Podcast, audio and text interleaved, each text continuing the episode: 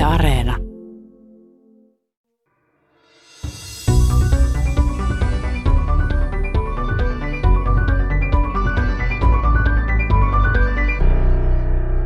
Vagus eli kiertäjähermo on meidän keskeisin aivojen ja kudosten välinen yhteys. Se on yksi suurimpia elimistön hermoja ja ennen kaikkea ylivoimaisesti suurin aivohermo. Aivohermo tarkoittaa sitä, että sen ydinalueet sijaitsevat aivoissa ja sen ulokkeet kulkevat aivoista sitten erilaisiin elimin.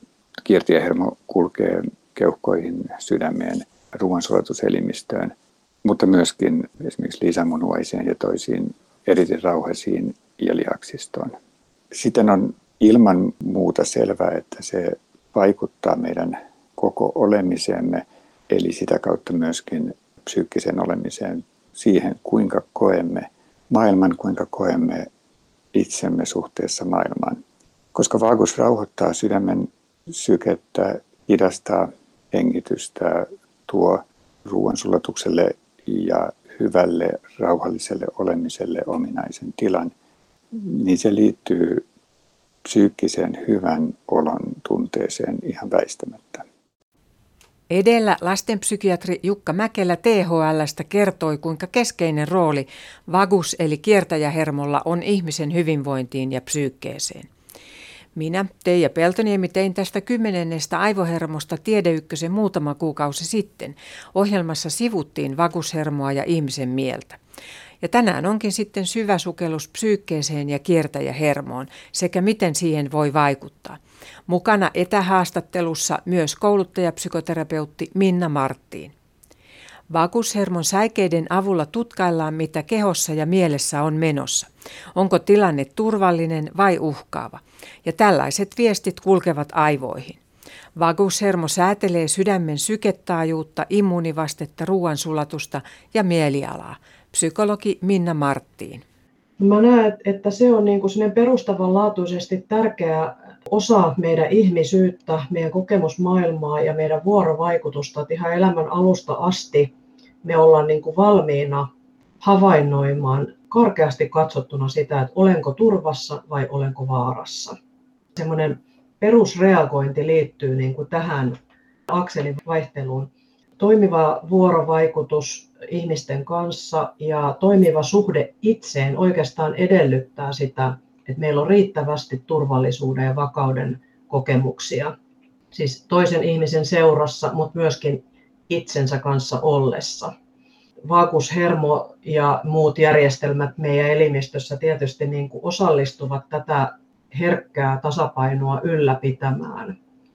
Ja sen hermoston toiminnan lisäksi me tarvitaan tietysti sitten sitä tietynlaista vuorovaikutusta, mutta myöskin sitten, että siinä vuorovaikutuksessa meihin itseemme myöskin sisäistyy niitä kykyjä suhtautua ja luoda niin kuin turvallisuuden tunnetta omassa kehossa ja mielessä.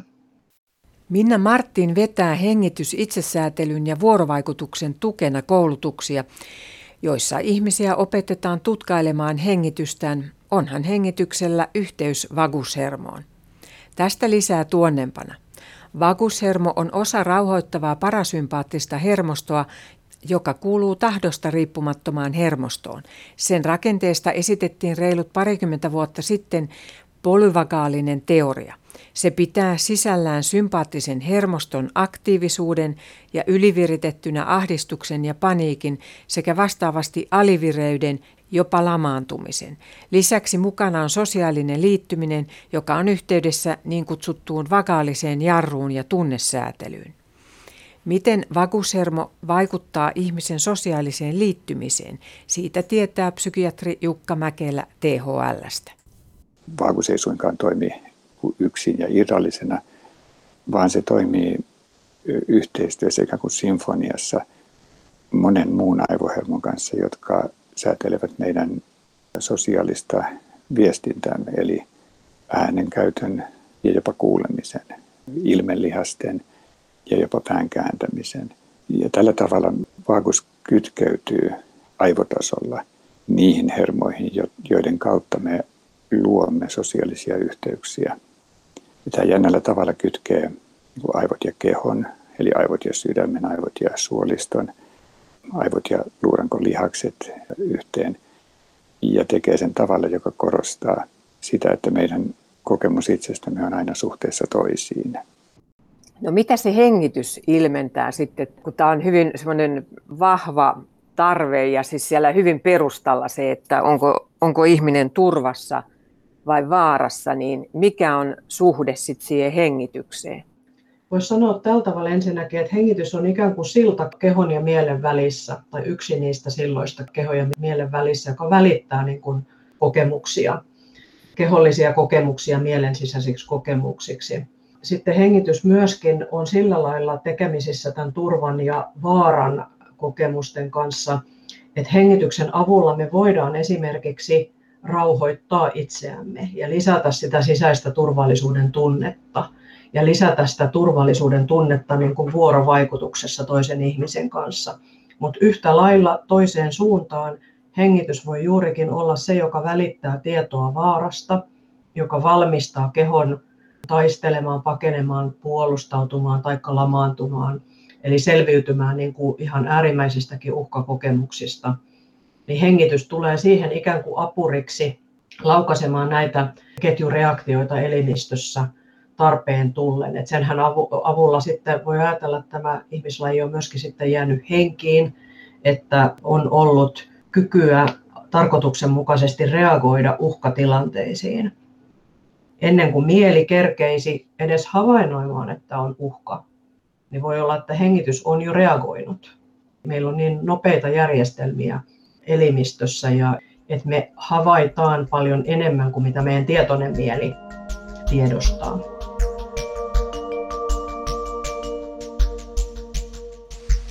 Vagushermohan on osa parasympaattista, eli sitä rauhoittumisesta vastaavaa hermostoa. Ja sitten kun sehän on se tasapaino tietyllä tavalla, että tämä tahdosta riippumaton hermosto, autonominen hermosto, siinä on tämä kiihdyttävä, sympaattinen puoli ja tosiaankin sitten tämä levosta vastaava, parasympaattinen. Niin mikä nimenomaan sitten on se, se sosiaalisuus, että kun on tämä polyvagaalinen teoria ja sinäkin olet ollut mukana kirjoittamassa Duodeckim-lehteen, niin mikä nimenomaan on se sosiaalinen liittymisen kulma tähän, koska nimenomaan tämä tämmöinen tämä ahdistuminen, paniikki on sitä sympaattista ja sitten taas se, siellä on jo ääritilana on se lamaantuminen, mutta se on sitä parasympaattista, niin mikä on tämä sosiaalisen liittymisen puoli? Erittäin Me tiedetään tietysti se, että se ja. ihmisellä on se, se sosiaalisuus, se vuorovaikutus on kaiken alku ja juuri, jos lapsi on löydetty viidakosta tai nämä lapset, jotka on sitten jossain ollut kidnappattuina, niin miksi se sosiaalisuus? Ihminen on ytimeltään sosiaalinen olento niin, että ei ainoastaan meidän syntyminen tähän maailmaan ja kehitys tässä maailmassa, vaan myöskin meidän toiminta tässä maailmassa on, on ensisijaisesti sosiaalista. Silloinkin, kun me teemme jotain hyvin itseohjautuvaa ja itse se meille tärkeää asiaa, niin me tunteissa ja ajatuksissa ja jopa kielessä kytkemme sen muihin ihmisiin. Eli koko meidän hermostomme on virittynyt ensisijaisesti huomaamaan liittymistämme muihin lajitovereihin ja muuhun ihmistä laajempaan luontoon. Tässä mielessä, kun ihminen on luonnossa kehittynyt nimenomaan tarvitsemaan toisia ja kykeneväksi liittymään toisiin, on tarvittu niitä muunnoksia hermostossa, jotka tekevät tämän ei vain mahdolliseksi, vaan myöskin palkitsevaksi. Ja vaagus, joka on yhdellä tavalla katsottuna, anatomisesti katsottuna hyvin samankaltainen läpi koko selkärankaiden kehityksen, voi saada uusia ja uusia käyttötarkoituksia, kun lajina ihminen on alkanut tarvita erityisen korostunutta sosiaalisuutta. Ja polyvagaalinen näkökulma korostaa sitä, että, että ne muunnokset, joita evoluutiossa ja lajikehityksessä on vähitellen tapahtunut, ovat tehneet mahdolliseksi ihmisen aivoissa vaakuksen, joka siis ohjaa sisäelimiä lähtökohtaisesti, niin kytkeytyä toisiin aivohermoihin – jotka tyypillisesti ohjaavat sosiaalista havainnointia. Eli meidän sydämen sykettä, hengitystä, ruoansulutusta säätelevä vaakus kytkeytyy siihen, jolla me kerromme toisille lajitovereille meidän sisäisestä tilasta, eli meidän tunne, ilmaisujen kasvohermoihin. Se liittyy meidän äänenkäyttöön, eli ihmisen erityinen herkkyys käyttää ääntä omien sisäisten tilojen kuvaamiseen lajitovereille sekä kuulua toisten lajitoverien tilan kuuntelemiseen. Niin kaikki nämä kytkeytyy aivorungossa yhteen sosiaalisen liittymisen mahdollistamiseksi. Ja tätä kutsutaan polyvagaalisessa teoriassa sosiaalisen liittymisen hermostoksi. Se on, se on toiminnallinen kuvaus, se ei ole mikään jyrkkä rajainen rakenne, niin kuin itse asiassa ei oikeastaan mikään aivoissa ole, vaan aivot toimivat verkostona, jossa eri asiat liittyvät toisiinsa tilannekohtaisesti. Sosiaalisessa liittymisessä tilannekohtaisuus on se, että meidän on tärkeää osata lukea toisia olentoja, lajitovereita, mutta myös esimerkiksi kotieläimiä tai, tai yhtäkkiä polulla kohtaamaamme villieläintä oikein. Ja, ja sitä kautta muuntaa sisäistä tilaa sellaiseksi, joka sovittautuu yhteen tämän olennon kanssa. Vauva sovittautuu yhteen äidin kanssa, äiti vauvan kanssa, lapset keskenään leikissä, rakastavaiset keskenään istuessaan puiston penkillä yhdessä. Ja nämä sovittautumiset on sosiaalisen liittymisen hermoston semmoista aluetta, leikkialuetta, jossa se kytkee yhteen eri hermojärjestelmiä, näkemisen, kuulemisen, äänenkäytön, suuntautumisen, sydämen sykkeen, hengityksen, ruoansuotuselimistön.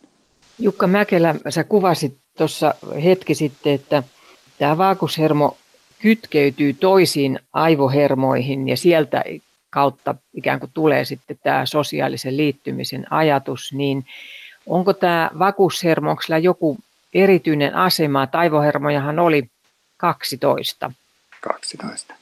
Niin onko sillä joku semmoinen linkittyvä yhteys näihin muihin enemmän kuin niillä muilla, vai onko se just tyypillistä, Hyvä että kysymys. se hermosto toimii verkostona?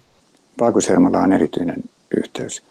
Ja, ja kun katsotaan lajikehitystä, niin valkoishermoston muuntuminen selkärankaisissa on johtanut siihen, että sillä on kehittynyt uudenlainen keskittymä aivorungossa, joka keskittymä tekee juuri mahdolliseksi sen kytkeytyä näihin äsken mainitsemiini ilmeitä ja äänenkäyttöä ja kuuloa sääteleviin aivohermoihin. Ja tämä uudenlainen keskittymä on se, joka korostuu nisäkkäillä, korostuu sosiaalisilla nisäkkäillä ja sen vaikutus esimerkiksi sydämen sykkeeseen ja hengitykseen on merkittävä. Psykoterapeutti Jukka Mäkelä puhui vagushermon keskittymästä, hermosolukertymästä eli tumakkeesta. Hermosolukertymät kuljettavat viestejä kehon, elinten ja keskushermoston välillä. Vieviä hermosolukertymiä on mahan ja selän puolella. Mäkelän mukaan mahanpuoleinen tumake on uudempi, kun taas selänpuoleinen on alkukantaisempi. Mahanpuoleinen tumake säätelee muun muassa sydämen sykettä ja aktiivisuutta ja se luo yhteydet muihin aivohermoihin ja sitä kautta sosiaaliseen liittymiseen. Selänpuoleinen huolehtii ruoansulatuksesta ja se ohjaa vaaran hetkellä täydelliseen lamaantumiseen, mitä tavataan eläimillä. Sosiaalisessa liittymisessä sympaattisella hermostolla on aktiivinen rooli, kun taas vaguksella rauhoittava rooli. Sympaattiseen hermostoon liittyvä tunnetila, esimerkiksi pelko tai ahdistus, ei pääse nousemaan, vaan sosiaalinen liittyminen pitää huolen, että toisiin ihmisiin suhtaudutaan kiinnostuneesti ja hyvän tahtoisesti, sanoo psykiatri Jukka Mäkelä. Silloin kun vatsanpuoleinen toimii, niin silloin tyypillisesti sympaattinen hermosto toimii. Ihminen on vireä, valpas, aktiivinen, toimiva, kiinnostunut toisista ja suuntautunut toisiin. Silloin, jos vatsanpuoleinen vaakus irrottaa jarrun, silloin ihminen saattaa alkaa suhtautua vihamielisesti tai pelokkaasti toisiin, hyökätä tai paeta jäykistyä valmiustilaan.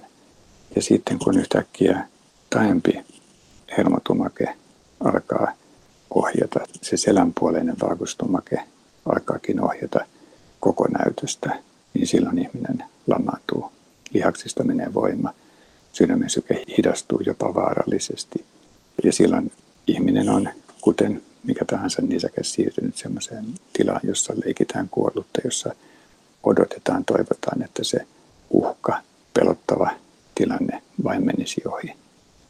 Meidän uhat ovat hyvin toisenlaisia kuin ne olivat silloin, kun ihminen lajina kehittyi, ja silti me toimimme nyt edelleen saman hermoston varassa. On yksi alue uhkia, jotka on pysynyt samana, ja yksi uhka, joka on ihmiselle todellinen, on se, että hyväksyvätkö toiset minut vai eivät. Puhuimme äsken sosiaalisesta liittymisestä, ja ihmisen kannalta se uhka, että minut torjutaan, että minä jään porukan ulkopuolelle, on lähtökohtaisesti niin suuri uhka, että, että sitä vastaan meillä on vahvat suojautumiskeinot. Siellä ympäristössä, jonne ihminen on kehittynyt, porukan ulkopuolelle joutuminen olisi merkinnyt käytännössä varmaa kuolemaa pienelle lapselle. Se merkitsee edelleenkin. Ja tällä tavalla havainnot siitä, että joku ei hyväksy mua tai ei pidä minua mukana, ei pidä minua mielessä, on ihmiselle uhkahavaintoja, jotka käynnistää nämä samat autonomisen hermoston reaktiot kuin jotka käynnistyisivät silloin, jos metsässä, pimeässä metsässä yhtäkkiä näkee jonkun yllättävän mahdollisesti verenhimoisen hyökkäjän.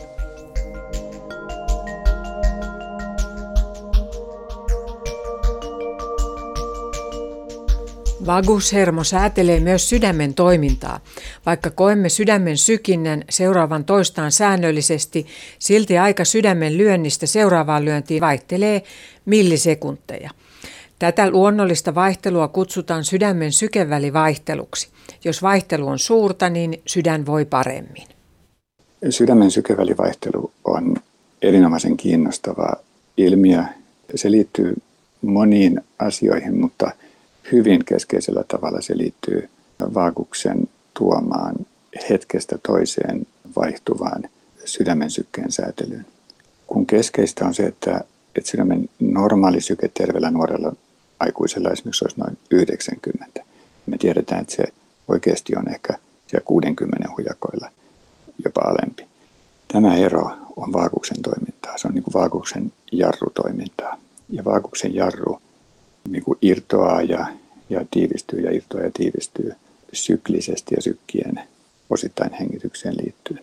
No, polyvakaalinen teoria korostaa sitä, että vaakuksen toimintaan voi vaikuttaa monet muutkin asiat. Esimerkiksi rauhoittavan puheen kuuleminen, ystävällisen ilmeen näkeminen, laulaminen, syvä hengittäminen, hieronta, erilaiset asiat, jotka tyynnyttävät, tavallaan vahvistavat vaakuksen vatsanpuoleisen tumakkeen, eli sitä sydämeen suoraan liittyvän tumakkeen toimintaa, tuovat voimakkaampaa syklistä, dynaamista vaakuksen toimintaa.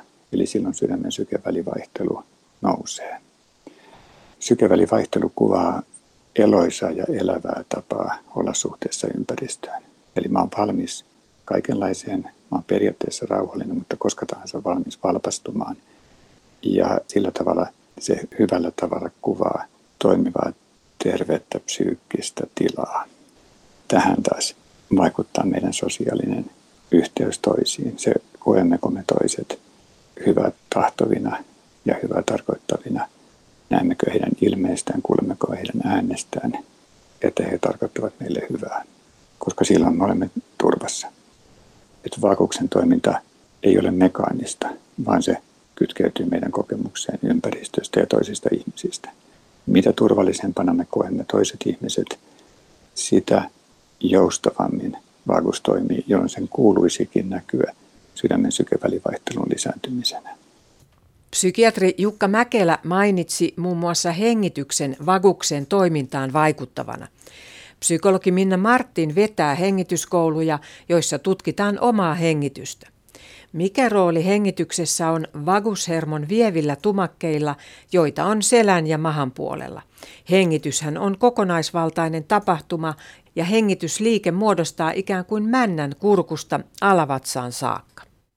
Niin tarvitaan sitä viestintää sekä siitä rauhoittumisesta että siitä niin kuin mahdollisesta vaarasta ja se viestintä kulkee tässä niin kuin edestakaisin meillä elimistössä ja, ja keskushermosto sitä tietysti sitten viime kädessä analysoi tätä viestintää. Hengitys on mukana monella tavalla vaagushermon toiminnassa, että muun muassa sen pallean, joka on meidän tärkein hengityslihas, niin sen läpi kulkee tämä punos. Varmaankin se hengityksen rytmiikka tai pallealihaksen jännittyneisyys on yksi sellainen osanen, jonka kautta tätä turva- ja vaara-viestintää kulkeutuu meidän elimistöön. Vaakushermo tosiaankin kuljettaa ihan sieltä vatsaontelosta, suoliston toiminnasta ja sitten keskushermoston suuntaan kulkemalla sen pallean läpi. Ja sillä lailla se, miten me hengitämme, vaikuttaa valtavan paljon siihen viestinnän kulkuun ja siihen, että tulkitaanko niin se elimistön viesti jollakin lailla, se, että me ollaan niin kuin turvassa ja rentoina ja rauhassa, vai se, että syntyykö sinne niin kuin äkillisiä jännitteitä tai pitkäaikaisia jännitteitä. Että minkälainen tämä männän liike on, eli se hengityksen liike meidän kehossa. Se on yksi osa tätä viestintää näistä automaattisista kehon toiminnoista, joita meillä on, niin hengitys on se, johon me voimme vaikuttaa.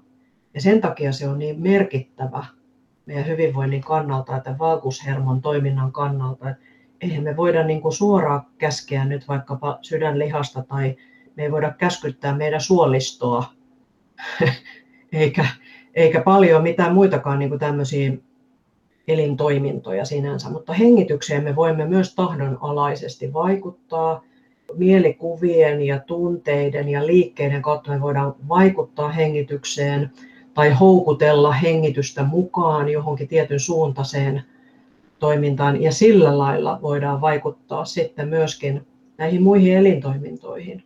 Esimerkiksi rauhoittaa sitä suoliston toimintaa tai sydämen syke rauhoittuu, kun hengitys rauhoittuu ja näin edelleen. Mä muistan, että vuosia sitten multa yksi tuttu kysyi, että onko se hengitys nyt sitten mukaan noin tärkeä elintoiminto, niin mä sitten sanoin, että kyllä, se on todella tärkeä juuri sen takia, että se antaa meille vaikutuksen mahdollisuuksia ja se antaa meille ikään kuin se toimijuuden suhteessa omaan kehoon. No kun se vaakus on sellainen, että se tuo tietoa kehon tilasta ja siinä on myös tämä sydän ja suolisto, immunologia, kivun kokemus, siis monella tavalla, niin mikä sitten jotenkin määrää sitä, että kun ihminen on stressitilassa, eli tämä sympaattinen kiihdyttävä vaikutus on jotenkin jäänyt päälle, niin kun joku sanoo reagoivansa niin, että vatsa menee jotenkin ihan sekaisin ja toisella taas vatsa toimii edelleen niin kuin ennenkin ja sitten taas hän saa jotain rytmihäiriöitä tai pää on kipeä, niin mikä sitä määrää ihmisellä, että mikä siellä ikään kuin ottaa Joo. ylivallan ja kuitenkin reagoi. Ihminen on kokonaisuus ja ihan selvästi me reagoidaan asioihin. No, tämä on tuhannen talan kysymys. Siis me olemme hyvin erilaisia ja meillä on niin kuin sisäsyntyisesti erilainen kynnys ja herkkyys reagoida. Stressi nostaa sympaattisen hermoston valmiustilaa silloin, jos vagaalinen jarru, eli se vaakuksen sympaattista hermostoa jarruttava toiminto toimii hyvin ja dynaamisesti, niin silloin olisi odotettavissa, että tulee enemmänkin rytmihäiriöitä, koska, koska sydän on tavallaan siinä suoran säätelyn kohteen, toinen kiihdyttää, toinen jarruttaa.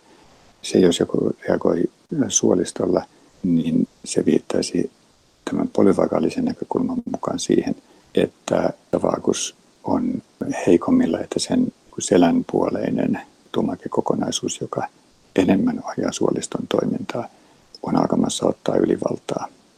Ja, ja selänpuoleinen toiminto on se, joka kytkeytyy voimakkaasti päälle tilanteessa, jossa koetaan ylivoimasta uhkaa. Eli nyt koemmeko me stressin hallittavana ja jopa kiinnostavana, mikä liittyy sosiaaliseen liittymiseen, vai ylivoimaisena, vielä jännittävänä, jolloin ehkä sydän reagoisi, vai lamaanottavan vaikeana, jolloin suolisto reagoisi, niin tämä on tietenkin osaltaan synnynnäinen meidän omien herkkyyksien takia, mutta ennen kaikkea sellainen, joka on kehittynyt lapsuuden ja nuoruuden aikana niissä ihmissuhteissa, joissa toinen, siis aikuinen, on toiminut lapsen hermostoa säätelevänä toisena. Näitä kutsutaan kiintymyssuhteiksi. Kiintymyssuhte on määritelmällisesti sellainen, säätelee lapsen sisäistä tilaa ja sitä kautta tunnekokemusta ja tekee mahdolliseksi tuntea maailman riittävän turvallisena, toiset ihmiset riittävän luotettavina ja omat toimintamahdollisuudet riittävinä. Vaihtoehtona on, että, että on tilanteita, joissa ne omat toimintamahdollisuudet koetaan riittämättöminä, toiset epäluotettavina ja maailma ylivoimaisena. Ja sitten on se kolmas ihminen, joka uupuu täysin ja sitten se lääkäri joutuu kirjoittamaan jonkun keskivaikean masennusdiagnoosin siihen sitten. Niin, vaikka kysymys ehkä ei olisikaan masennuksesta, vaan aidosti siitä, että sympaattisen hermoston ja, ja vaakuksen kehittyneiden osien yhteistoiminta, jonka pitäisi viedä meitä eteenpäin aktiivisena ja, ja auttaa meitä toimimaan, on antanut myöden ja vaakuksen alkukantaisempi sulkeva, lukitseva, voimia säästävä osuus on etusijalla. Ja voimien säästäminen tarkoittaa sitä, että ei jaksa mitään. Siis se on se kokemus siitä, jos lihakset ei suostu toimimaan, jos sydän ei jaksa aktivoitua tavalla, joka on sille terve, niin, niin se koetaan tietenkin myös niin, että mieli ei jaksa aktivoitua. Ja kroonisessa uupumuksessa tämä on yksi osa. Toinen osa on se, että kun yrittää ja pakottaa itseään, niin sitten voimat voivat mennä moneksi päiväksi. Tavallaan semmoinen pakotettu yrittäminen tilanteessa, jossa ollaan lamaantumistilassa, niin voi kostautua sitten seuraavina päivinä. Mutta mikä se on sitten, kun tämä stressi ja uupumus on kuitenkin arkipäivää, niin kehotietoisuus on sellainen tärkeä asia sitten nykypäivän ihmiselle ja vakushermohan on jotenkin suora linkki siihen kehotietoisuuteen, niin Joo. miten sitä voisi jotenkin harjoittaa? Vaakuksen dynaamiseen ja kehittyvään toimintaan voidaan vaikuttaa sen lisäksi, että siihen voi vaikuttaa hyvän tahtoisten ja, ja minusta välittävien toisten kautta, joka voi olla sellainen asia, mihin mä en voi hirveästi itse vaikuttaa jossakin tilanteessa. Niin siihen voi vaikuttaa tavalla, jossa harjoittaa omaa kykyä olla itselle hyväksyvä ja läsnä oleva toinen.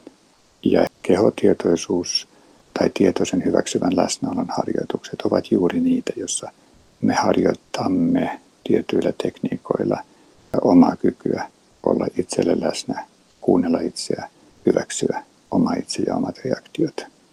Ja tässä mielessä luultavasti on aika samantekevä, mitä tekniikkaa käyttää. Tämä on jonkun verran osoitusta joogasta, osoitusta sen meditaatiosta, on osoitusta mindfulnessin pohjautuvassa stressin vähentämisestä. Että nämä kaikki vaikuttavat hyvin positiivisesti esimerkiksi toiminnallisiin suolistovaikeuksiin, ahdistukseen ja masennukseen. Ja, ja niissä on se mahdollisuus, että ne nimenomaan vahvistavat sitä vakaalista toimintaa, joka yleensä vahvistuu sosiaalisesta liittymisestä. Niissä on kuitenkin hyvä muistaa, että mikäli oma reaktio kehotietoisuusharjoituksiin tai tietoisen läsnäolon harjoituksiin on ahdistava tai hyvin vaikea, niin se saattaa kuvata sitä, että tämmöinen hiljentyminen aktivoi vaakuksen selänpuoleista tumaketta. Että se tavallaan luo tilan, jossa aktivoituukin lamaantuminen ja, ja kauhu. Ja, ja silloin on hyvin paljon hyödyllisempää olla tietoisesti ja hyväksyvästi läsnä liikkeen kautta. Tietoinen kävely, ennen kaikkea ehkä metsässä, laulaminen, tanssiminen, nämä ovat keinoja, joilla voi lisätä kehotietoisuutta aktiivisella tavalla. Ja ne voivat olla ennen kaikkea ihmisille, joita on syvästi haavoitettu lähi-ihmissuhteissa – nämä voivat olla paljon turvallisempia kuin puhtaasti paikalla oleva kehotietoisuusharjoitus, niin kuin esimerkiksi monet mietiskelymmalliset kehotietoisuustekniikat ovat. Edellä psykiatri Jukka Mäkelä. Kouluttajapsykoterapeutti Minna Marttiin valottaa, kuinka hengitysharjoitusten kanssa voi edetä ja samalla kenties saada vaikutusta vagushermoon ja rauhoittumiseen. Me voidaan niin kuin itseämme rauhoittain ja erilaisia mielikuvia luoden ja erilaisia liikkeitä tehden saada hengitys houkuteltua ikään kuin rauhoittumaan tai syvenemään tai hidastumaan. Ja siinä prosessissa, kun sitä harjoitellaan ja ihmetellään ja pähkäillään ja kokeillaan, se on oikeastaan sen kaltaista, että jokainen meistä on niin yksilöllinen, että meidän täytyy löytää niitä juuri itsellemme sopivia tapoja niin kuin rauhoittaa juuri minun kehoani ja juuri tässä tilanteessa. Että ei ole mitään semmoisia valmiita reseptejä ja poppakonsteja, että voisi sanoa, että tämä auttaa kaikille ihmisille ja tämä on takuvarma apukeino, vaan tämä menetelmä on enemmän semmoista, että opetellaan vähän niin kuin ihmettelemään ja haahuilemaan ja olemaan vaan. Siinä prosessissa vähitellen löydetään tapoja, jotka selvästikin purkaa jotakin jännitettä tai pelon tunnetta ja tasapainottaa elimistöä, kun hengitys tasapainottuu. Ja mä että se on niin kuin hidas prosessi, jossa havainnointikyky kehittyy pikkuhiljaa. Niin, arvatenkin hidas prosessi ja opetellaan olemaan vaan, mikä voi olla vähän vaikeatakin tämän päivän Sepä. ihmiselle. Kyllä. Se on oikeastaan se ensimmäinen, mistä mä aina aloitan. Että ennen kuin puhutaan mitään hengityksestä tai tehdään mitään hengitysharjoituksia, niin voi olla, että menee jonkun aikaa siihen, että harjoitellaan, että minkälaista on niin kuin olla vaan ja pysähtyä.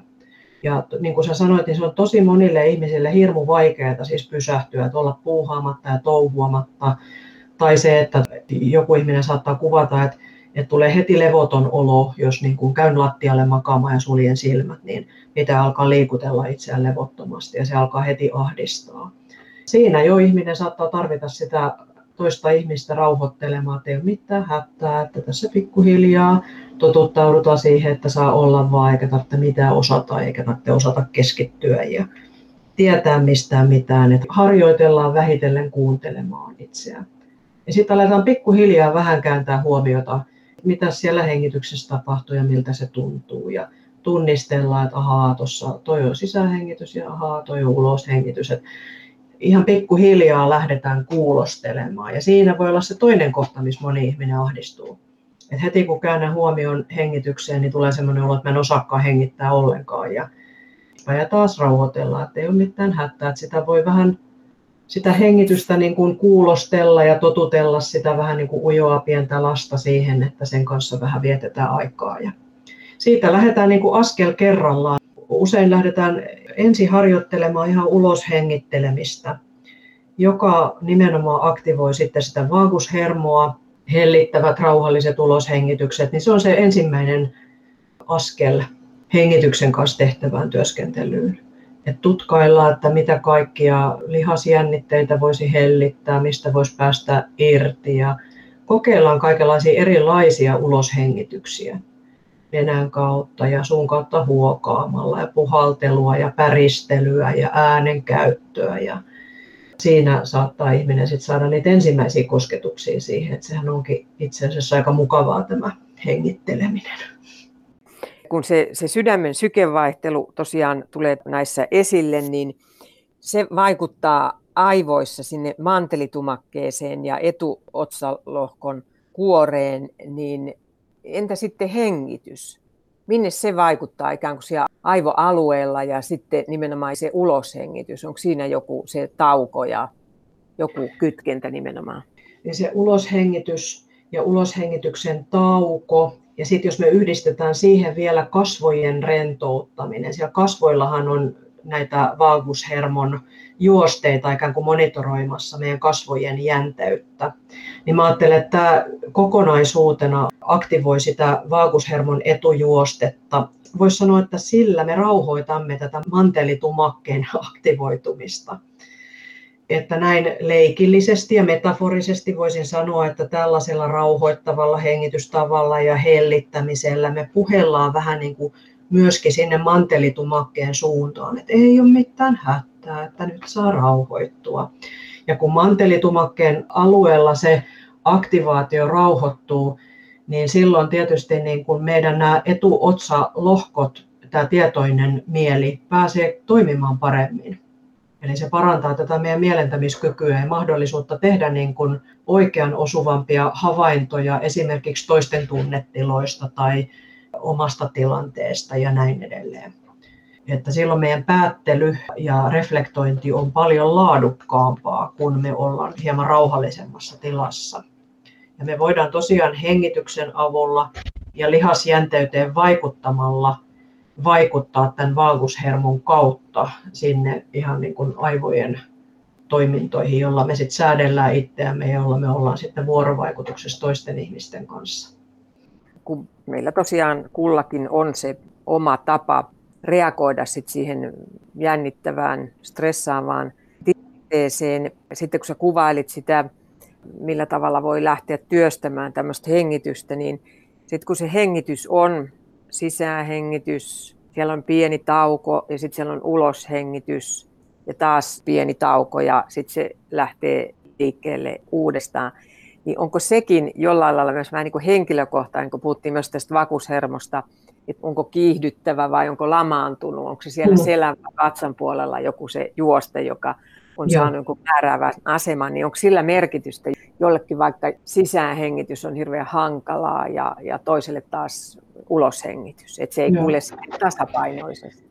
Mun kokemus on se, että aika usein silloinkin, kun ihminen kokee, että sisäänhengitys on minulle vaikeaa, niin ne itse asiassa ne suurimmat esteet on usein siinä uloshengityksessä. Eli kun me saadaan uloshengitystä vapautettua ja purettua erilaisia jännitteitä ja katkoksia ja pidätyksiä ja jännitteitä kehosta ja uloshengitys alkaa sujua, niin tulee kerta kaikkiaan niin kuin enemmän tilaa hengittää sisään.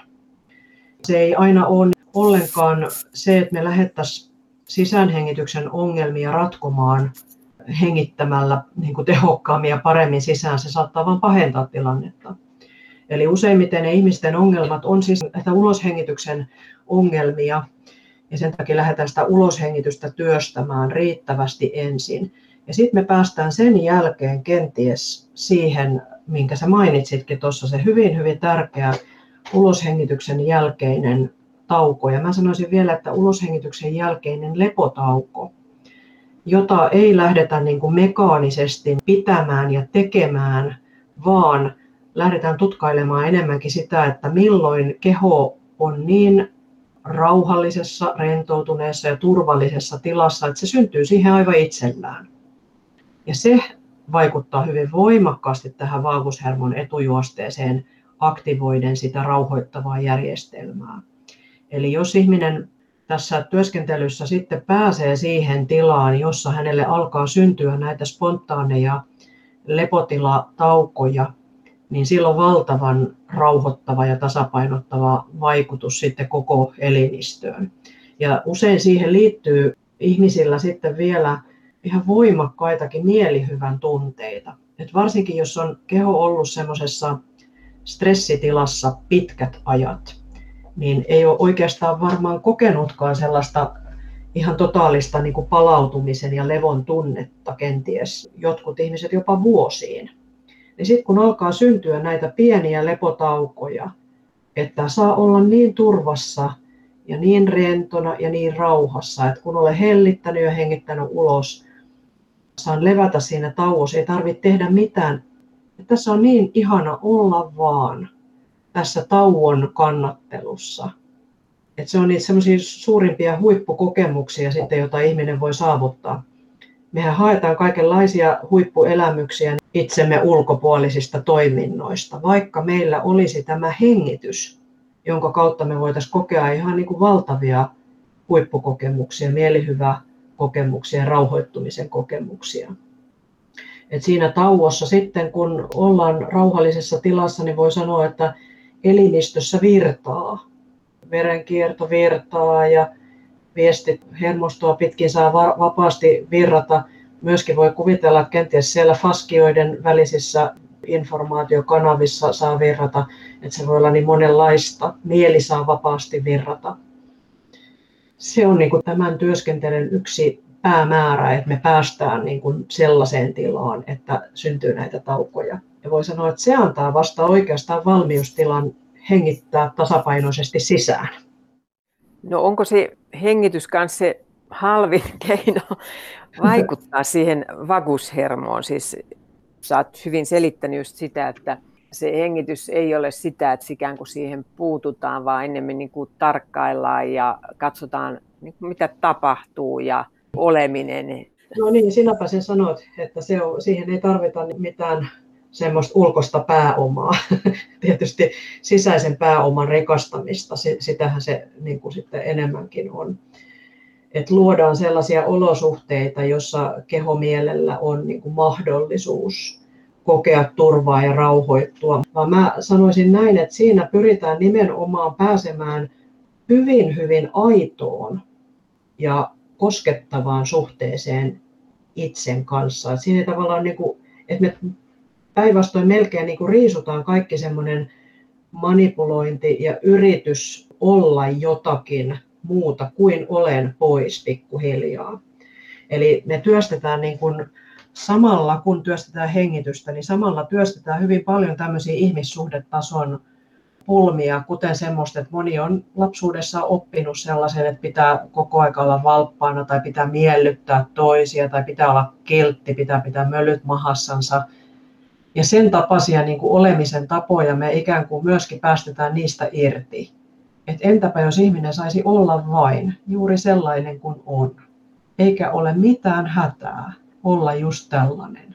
Että aletaan luoda hyvin, hyvin aitoa suhdetta itseen. Ja siinä alkaa sitten syntyä tätä kehollista turvallisuuden tunnetta, mistä puhun. Ja jossa tietysti se, jos me otetaan se vaakushermo siihen vielä kytketään niin kuin mukaan, niin tämän tapaisissa olosuhteissa ja tämän tapaisessa vuorovaikutuksessa se vaakushermon yksi tärkeä tehtävähän on nimenomaan vahvistaa ihmisen sisäistä halukkuutta kääntyä toisen ihmisen puoleen, tulla aitoon vuorovaikutukseen, eli se vahvistaa sitten niin kuin kiintymyssuhteita. Eli tämä kaikki to- toimii niin kuin semmoisena mahtavana kokonaisuutena. Meidän hengityksen tapa, tapa millä vaakushermo toimii, tapa jolla me katsomme toisiamme, tapa millä me kohtelemme toisiamme, muodostaa niin kuin potentiaalin siihen niin kuin hyvään turvalliseen kiintymyssuhteeseen. Mikä on semmoinen näyttö sitten niin kuin näissä tieteellisissä artikkeleissa, kun sä kirjoitat kirjoja, niin sitten kun teet, olet tehnyt ja teet edelleen tätä potilastyötä, niin että miten ihmisten muu terveys on jotenkin kohentunut, kun sen hengityksen kanssa on tavallaan edetty, jos niin voi sanoa, että ikään kuin se suhde siihen omaan hengitykseen ja sitä kautta syntyviin asioihin on jotenkin tullut luontevammaksi. Niin. Et ensinnäkin saattaa olla ihan, että se fysiologinen tasapainottuminen tapahtuu elimistössä, jolloin jää pois sellainen oireilu, joka liittyy vaikkapa niin kuin paniikkioireilu, siihen liittyvät tuntemukset ja liittyvät tämmöiset ehdollistuneet automaattiset pelkoajatukset ja näin edelleen niin rauhoittuu. Myöskin se, että, että suhde itseen muuttuu kenties rauhallisemmaksi, hyväksyvämmäksi, myötätuntoisemmaksi.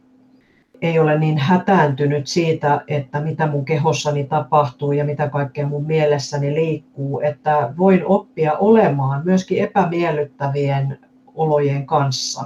Tietyllä tavalla mä puhun monesti ihmisille, että henkinen hava kasvaa että alan sietää omia tunteitani ja pystyn olemaan rauhallisesti, vaikka mieleen työntyy vanhoja ikäviä muistoja jostakin niin kuin traumaattisistakin kokemuksista, niin mä voin antaa mieleen tulla kaikenlaisten ajatusten ja näin edelleen.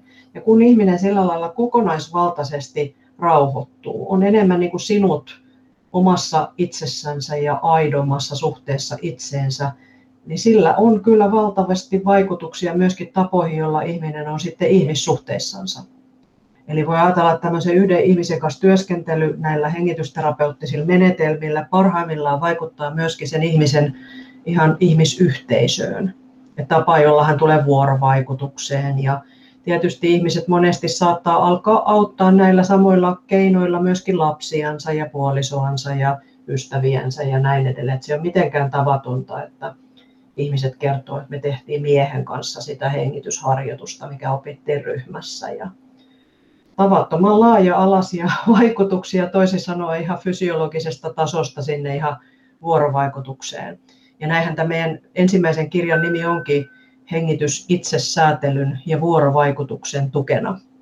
Sen takia tämmöinen otsikko annettiin sille, että nähtiin, että tällä menetelmällä voidaan vaikuttaa hitaasti, pikkuhiljaa.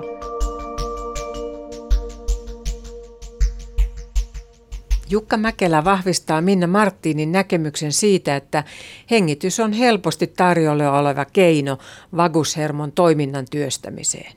Koska tiedetään sydämen sykevälivaihtelututkimuksista, että syvä, pitkä, ennen kaikkea syvä, pitkä uloshengitys nostaa hetkellisesti sydämen sykevälivaihtelua, eli voimistaa vakallisen jarrun toimintaa niin siihen, että hengittää esimerkiksi 5 tai 10 kertaa minuutissa laskien viiteen sisäänhengityksessä ja viiteen uloshengityksessä tai neljään sisäänhengityksessä ja kuuteen uloshengityksessä, niin tällä voidaan suunnata omaa havaintoa omaan hengitykseen ja, ja tyynnyttää omaa tilaa, rauhoittaa omaa sympatista hermostoa sitä kautta, että vahvistetaan vakaalista jarrua. Ja hengityksen harjoittamisen menetelmiä on, ne ovat kaikki oleellisia hyväksymän tietoisen läsnäolon harjoituksissa, joogaharjoituksissa ja voivat olla yksi tekijä sille, että ne ovat hyviä ja terveellisiä harjoituksia. No onko joogassa jotain, mitä sä voisit kenties ottaa esille vai? Mä uskon, että jooga vaikuttaa niin kolmea tietä, joista yksi on, on juuri sen keskittyminen hengitykseen, se, että me tiedostetaan ja usein hengitetään rauhallisesti ja hitaasti. Ja toinen on se, että me tullaan tietoisemmiksi oman kehomme rajoista ja ulottuvuuksista niillä eri asennoilla. Ja tämä tuo kokemusta siitä, että mulla on hyvä keho ja mä pystyn sitä hallitsemaan. Ja kolmas on se, että siinä on usein sosiaalinen yhteys, joka toki voi tehdä yksin, mutta useimmiten sitä tehdään ohjaajan ohjaamana ja tämä tuo sosiaalisen liittymisen hermoston ja sen kokonaisuuden meidän käyttöön. Yleinen kehotietoisuus on ollut hieman pohkasta. Et ei olla totuttu kuuntelemaan, mitä kehossa tapahtuu, minkälaisia viriämisiä ja tuntemuksia tapahtuu ja miten ne vois olla yhteydessä siihen, mitä me koetaan, minkälaisia tunteita viriää, mitä mielessä alkaa liikkua tai mitä tässä vuorovaikutuksessa tapahtuu. Et tämän tapainen havainnointikyky ei ole niin kuulunut meidän perinteeseen. päinvastoin meillä saattaa olla hyvin paljon ollut semmoisia pitkiä perinteitä sille, että katkaistaan tätä kehosuhdetta ei kuunnella, niin kuin, että sisukkaasti hammasta purren työskennellään ylivoimavarojen tai että sanotaan, ei saisi itkeä tai ei saisi näyttää tietynlaisia tunteita. Niin meillä on hyvin paljon vuorovaikutusperinnettä, jossa ei varsinaisesti opi kuuntelemaan, mitä mun keho viestittää, koska kehohan viestittää koko ajan paitsi ihan niin kuin perustarpeista, mutta myöskin näistä perustarpeisiin kytkeytyvistä tunteista, jos me opittaisiin niin kuin elävällä tavalla kuuntelemaan ihan elämän alusta asti tätä kehon viestintää, niin sehän antaisi meidän tunnesäätelylle ihan toisenlaiset mahdollisuudet ja lähtökohdat. Ja tunteiden tunnistaminen on kuitenkin myöskin tämmöisten nyanssien tunnistamista. Et tunteita on niin valtava kirjo, erilaisia sävyeroja on niin hirveän paljon, että se on myöskin niin kuin ikään kuin meidän pitäisi opetella niin kuin tarkkaa melodiaa kuuntelemaan itsessämme, että mitä tunteita meissä viriää ja mihin ne liittyy ja miten me hengityksellämme voimistamme tai vaimennamme näitä tunteita. Et mehän saatetaan hengityksen avulla tiedostamattamme hyvin paljon jonkun tunteen voimakkuutta lisätä tai jotakin tunnetta suorastaan niin kuin tukahduttaa. Et me tehdään se hengityksen ja lihastyön avulla tunnesäätely myöskin kehollisesti jos kuuntelisimme, mitä meistä tapahtuu, niin me saatettaisiin saada kiinni tämän tapaisia asioita.